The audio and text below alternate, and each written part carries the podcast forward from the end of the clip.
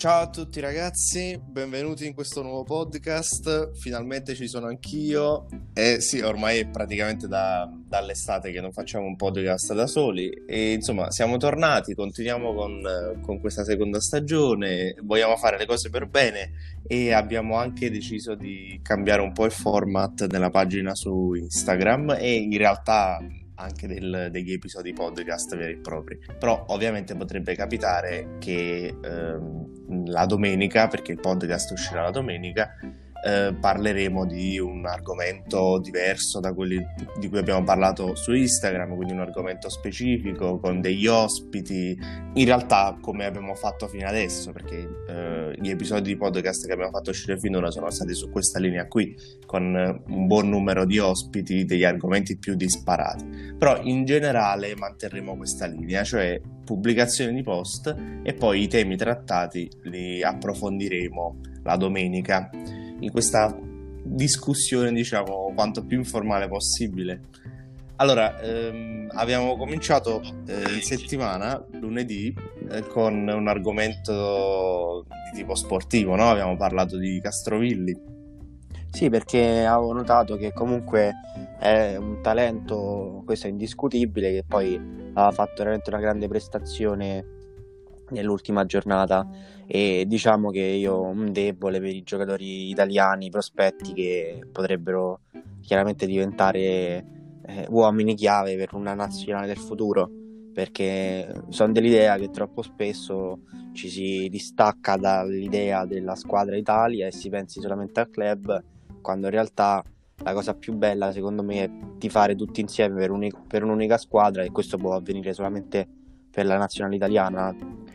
Sì, effettivamente è bello quando ci si riunisce sotto gli stessi colori, no? A tifare per la nazionale. E effettivamente Castrovilli è un buon prospetto, anche l'anno scorso ha fatto una buona stagione, in realtà è sceso un po' nella seconda parte di campionato, però adesso che non c'è Chiesa, soprattutto alla Fiorentina, effettivamente ha molto più spazio anche in zona realizzativa, no? Quindi si fa notare molto di più. Poi se ti posso interrompere, scusami, ti volevo dire anche che comunque più che per demeriti suoi, io credo più per demeriti proprio della Fiorentina, che ha fatto un campionato sottotono, quindi vuoi o non vuoi anche i giocatori più forti ne risentono in termini di prestazioni. Sì, effettivamente è un ottimo calciatore e vedremo come crescerà. E in generale comunque la nazionale ha un sacco di ottimi prospetti e avrei voluto vederli quest'estate agli europei, ma insomma è stato tutto rimandato all'anno prossimo. Speriamo che si riuscirà a giocare magari anche con il pubblico, speriamo, anche perché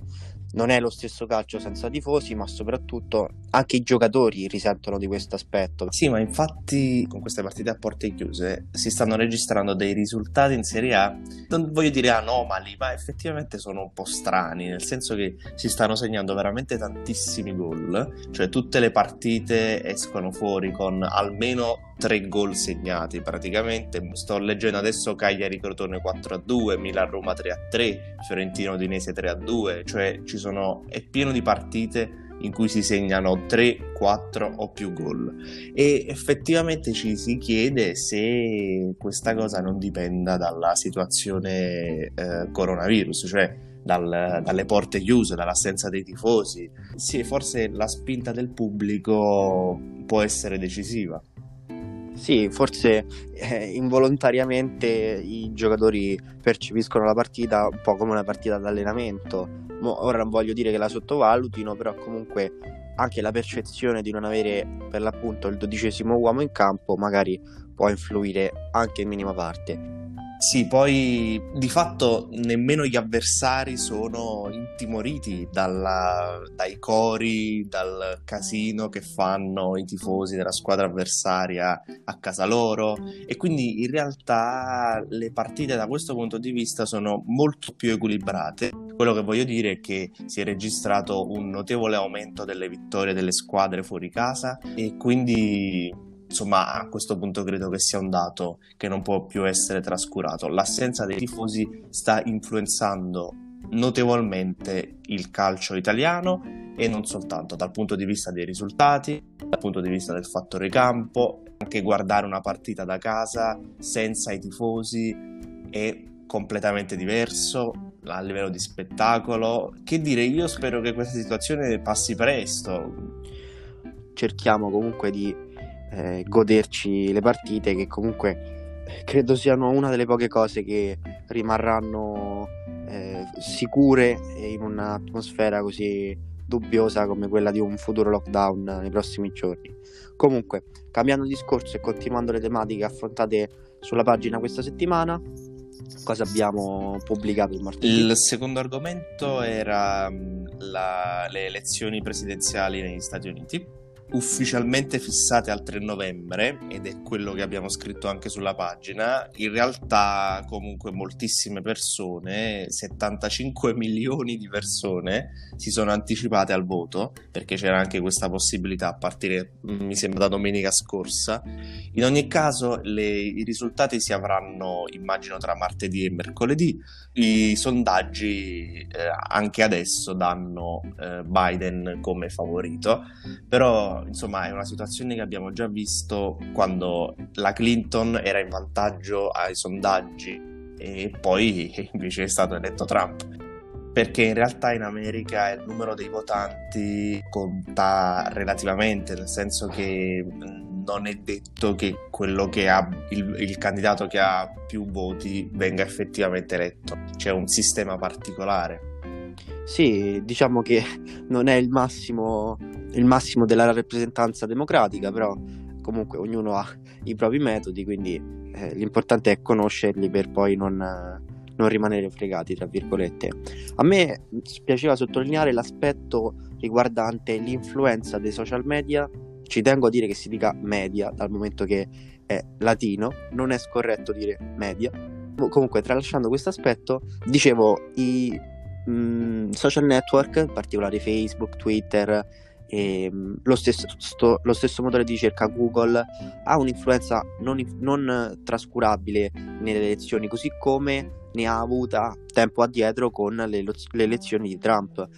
Quindi mi domando, anche in relazione alle dichiarazioni di Zuckerberg, che dichiara di mantenere oscurati i dati che vengono pubblicati su Facebook, quanto in realtà questo è vero, nel senso,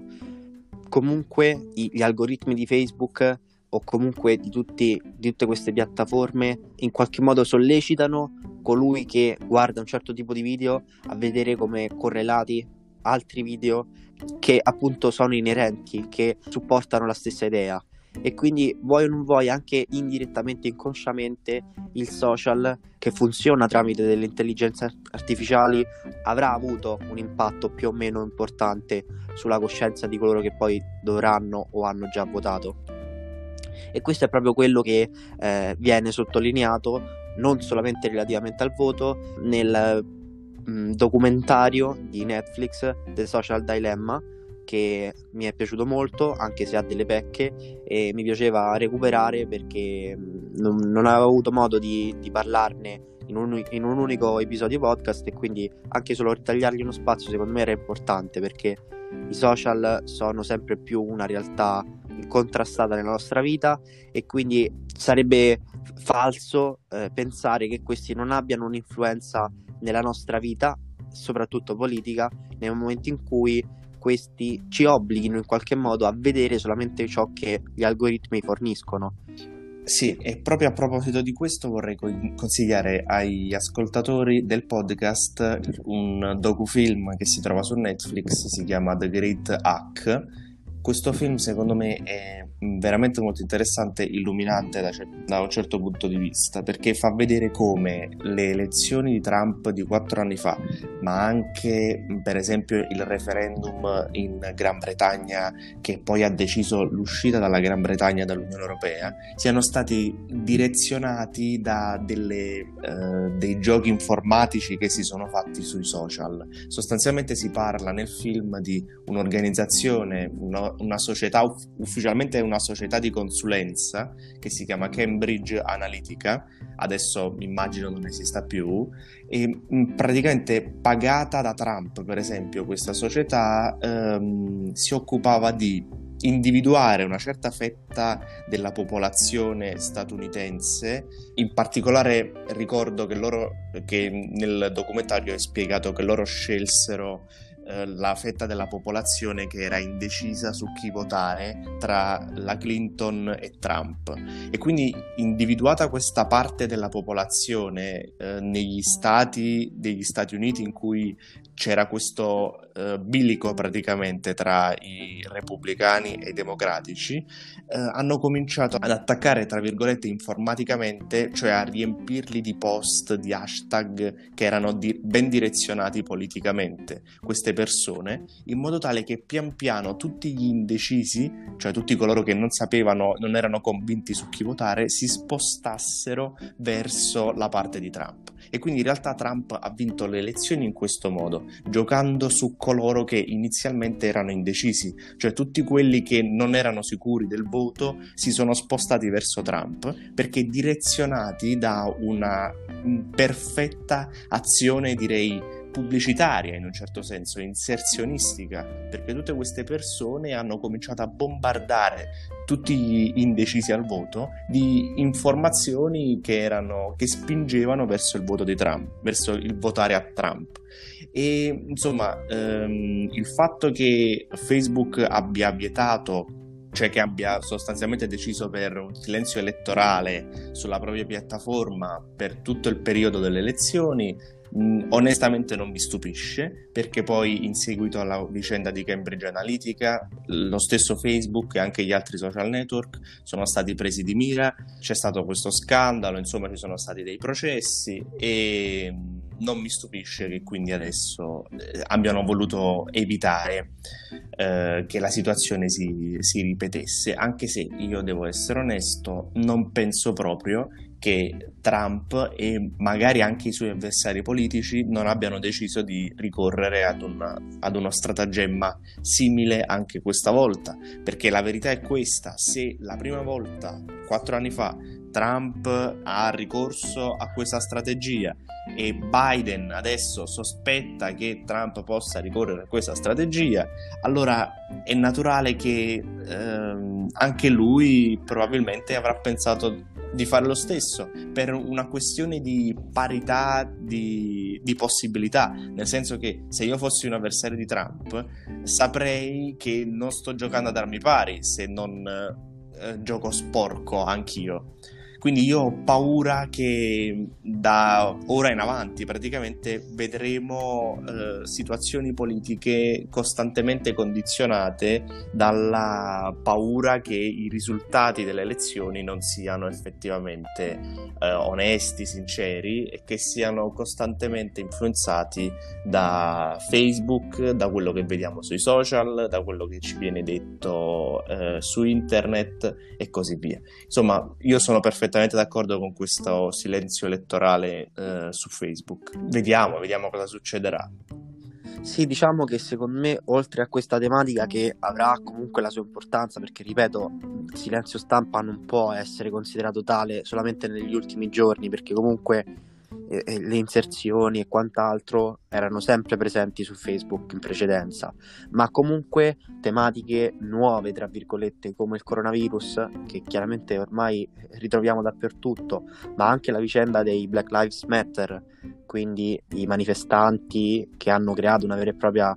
associazione, organizzazione, che vuoi o non vuoi è spudoratamente contro Trump, potrebbe rendere la vita ancora più dura a un presidente che è già stato eletto e che quindi ha avuto delle difficoltà in passato a essere stato riconfermato. Quindi mi sento di dire che secondo me i sondaggi che vedono Biden in vantaggio sono veritieri, nonostante comunque aleggi, come abbiamo detto, il pericolo di una manipolazione da parte dei social. Ultima fra tutte, se non sbaglio, la vicenda di TikTok, in cui adolescenti hanno convinto tutti gli addetti all'organizzazione di un palazzetto in cui avrebbe dovuto tenere un comizio Trump, che appunto quel palazzetto sarebbe stato riempito, quando in realtà non si è presentato nessuno e si sono presi gioco di Trump in tal modo. Proprio per questo continua in qualche modo l'accanimento di Trump verso il social, che già aveva tempo addietro accusato di essere una piattaforma tramite cui i politici o comunque l'intelligence cinese riusciva a controllare, rubare idee a tutti gli americani. Sì, il solito discorso: se social, internet è utilizzato in modo adeguato, è uno strumento eccezionale. Se deve servire per influenzare magari una fascia di popolazione un po' più ignorante, che riesce a distinguere di meno tra una notizia falsa e veritiera, se riesce ad accorgersi di meno di un tipo di azione che cerca di indirizzarti politicamente, allora lo strumento diventa estremamente pericoloso, perché poi la democrazia si basa sulla libertà al voto, no? Fondamentalmente. Ma se poi il tuo voto è influenzato da quello che vedi su un social network, non è più un voto libero fondamentalmente, però lo strumento della democrazia rimane, nel senso che finché c'è la democrazia così come la conosciamo,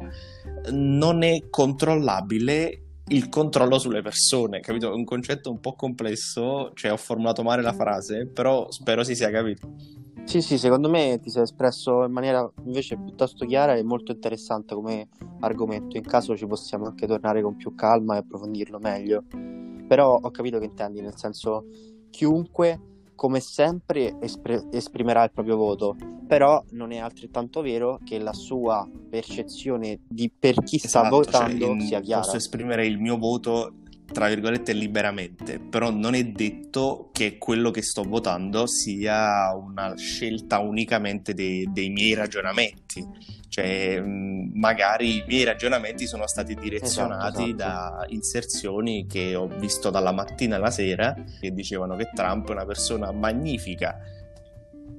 Comunque abbiamo parlato tantissimo di questa cosa qui, io direi di andare avanti. Sì, e diciamo sempre riagganciandoci, come ho detto, ormai non ci abbandona più al tema del coronavirus, affrontiamo la vicenda dei cinema e in generale della trasmissione di film, documentari e tutte le frange appunto che riguardino pellicole. E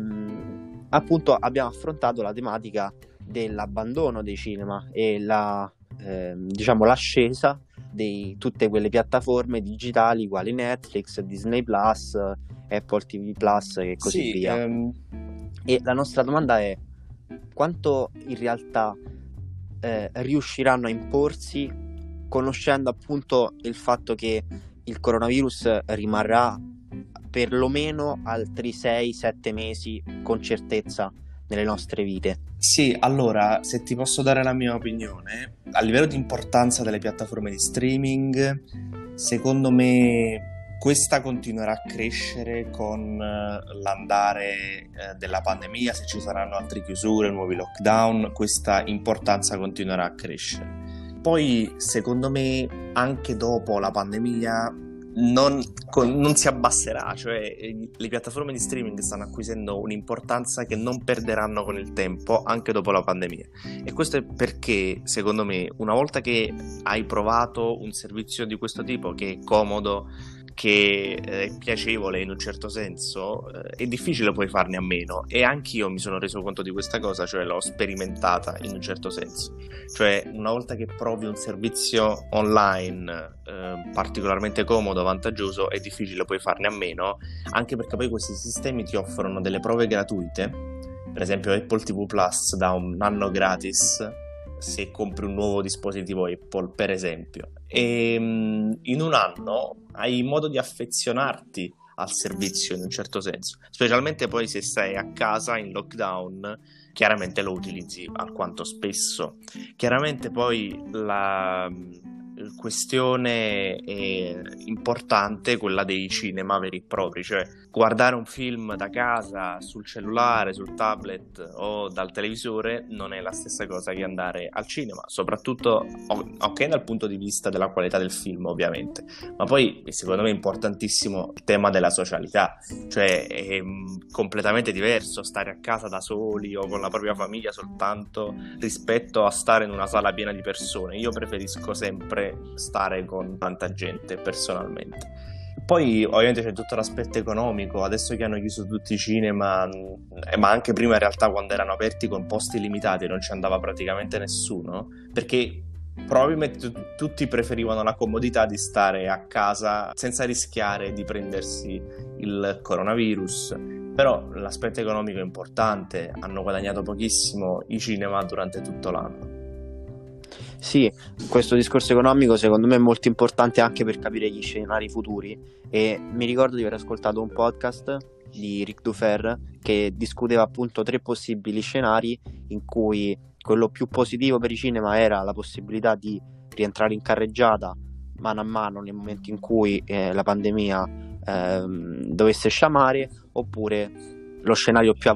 apocalittico tra virgolette per tutto quel settore che vede invece imporsi queste piattaforme di streaming. C'è da dire che comunque queste piattaforme, vuoi o non vuoi, rimarranno sempre più incontrastate nel panorama, in ragione del fatto che comunque la sedentarietà della popolazione secondo me sta crescendo. Anche una semplice percezione di uscire a fare una passeggiata, proprio in relazione al fatto che si ha paura, si teme anche solo il varcare la porta di casa, implica un maggiore sviluppo di attività come appunto la fruizione di servizi di streaming o il gaming. Sì, ho paura del fatto che in futuro moltissime attività che noi riteniamo scontate, come proprio il cinema, siano sostituite da piattaforme di streaming e quindi in realtà da dei servizi che possono fornire lo stesso identico tipo di svago, no? Cioè un film, per esempio, ma dal proprio salotto, quindi senza dover uscire, in totale privacy e sicurezza. È vero, privacy e sicurezza sì, però francamente io preferisco stare con le altre persone. Questo è insomma una cosa che ho già detto, ma io spero veramente che non si vada in questa direzione così drastica. Comunque a livello di film che sono stati rimandati ci stanno dei bei titoli, per esempio Black Widow della Marvel Cinematic Universe, cioè uno spin-off sulla Vedova Nera sostanzialmente, e poi rimandato questo film al 2021 hanno scalato anche tutte le altre uscite della Marvel, perché mi sa che dovevano uscire altri film e anche delle serie TV e le hanno rimandate, okay. Hanno scalato tutto. Poi c'è anche 007 che hanno rimandato, doveva uscire a novembre, e questo tra l'altro mi sa che Apple TV Plus ha offerto tipo 400 milioni per avere l'esclusiva di questo film su Apple TV Plus. Sì, io sapevo anche del film Dune che mi avevano consigliato i The Spacers, che salutiamo, e che mi avevano anche proposto di recensire, ma purtroppo non si è potuto fare perché è stato rimandato anch'esso al 2021. A questo punto direi di passare all'ultimo argomento della settimana e del giorno, che è stato il Maradona Day, cioè praticamente il compleanno di Maradona è stato venerdì, e Davide aveva detto delle belle cose su questo sportivo, no? Sì, ci tengo a sottolineare che l'esaltazione fatta nel post è riferita solamente alla figura dello sportivo, perché diciamo che siamo un pochino, non dico in contrasto, però suppongo che uno sportivo non debba necessariamente esporsi pubblicamente anche dal punto di vista della socialità, quindi per esempio di un attivismo come può fare un LeBron James nei confronti della popolazione nera, e di questo se ne era già parlato ai tempi nel confronto tra Jordan e James per l'appunto. Quindi suppongo che uno sportivo vada celebrato per quello che è, quindi per ciò che sa fare all'interno di un campo, e proprio per questo molto spesso non si debba chiedere un'opinione ad uno sportivo, perché non ha le competenze per poter affrontare una conversazione magari su tematiche più delicate o veramente più complesse. Sì, effettivamente questa hai detto un'ottima cosa, cioè un calciatore è un calciatore, deve fare il calciatore. Il punto è che molto spesso, siccome questi personaggi sono estremamente seguiti da milioni e milioni di persone, ovviamente quelli più i calciatori più famosi, spesso si tende a pendere dalle loro labbra. Però non sono personaggi che hanno competenze per parlare di questioni mediche, eccetera, eccetera. Mi viene in mente, per esempio, le dichiarazioni di Djokovic, il tennista, riguardo al vaccino sul coronavirus. Cioè, lui ha detto: io il vaccino non me lo faccio, non vi vaccinate, eccetera, eccetera. Cioè, ti pare Djokovic che è un Novax? Mo, ovviamente la storia di Novax è assurda, però non dobbiamo stare a sentire a Djokovic per sapere se ci dobbiamo vaccinare oppure no, e questo è il punto.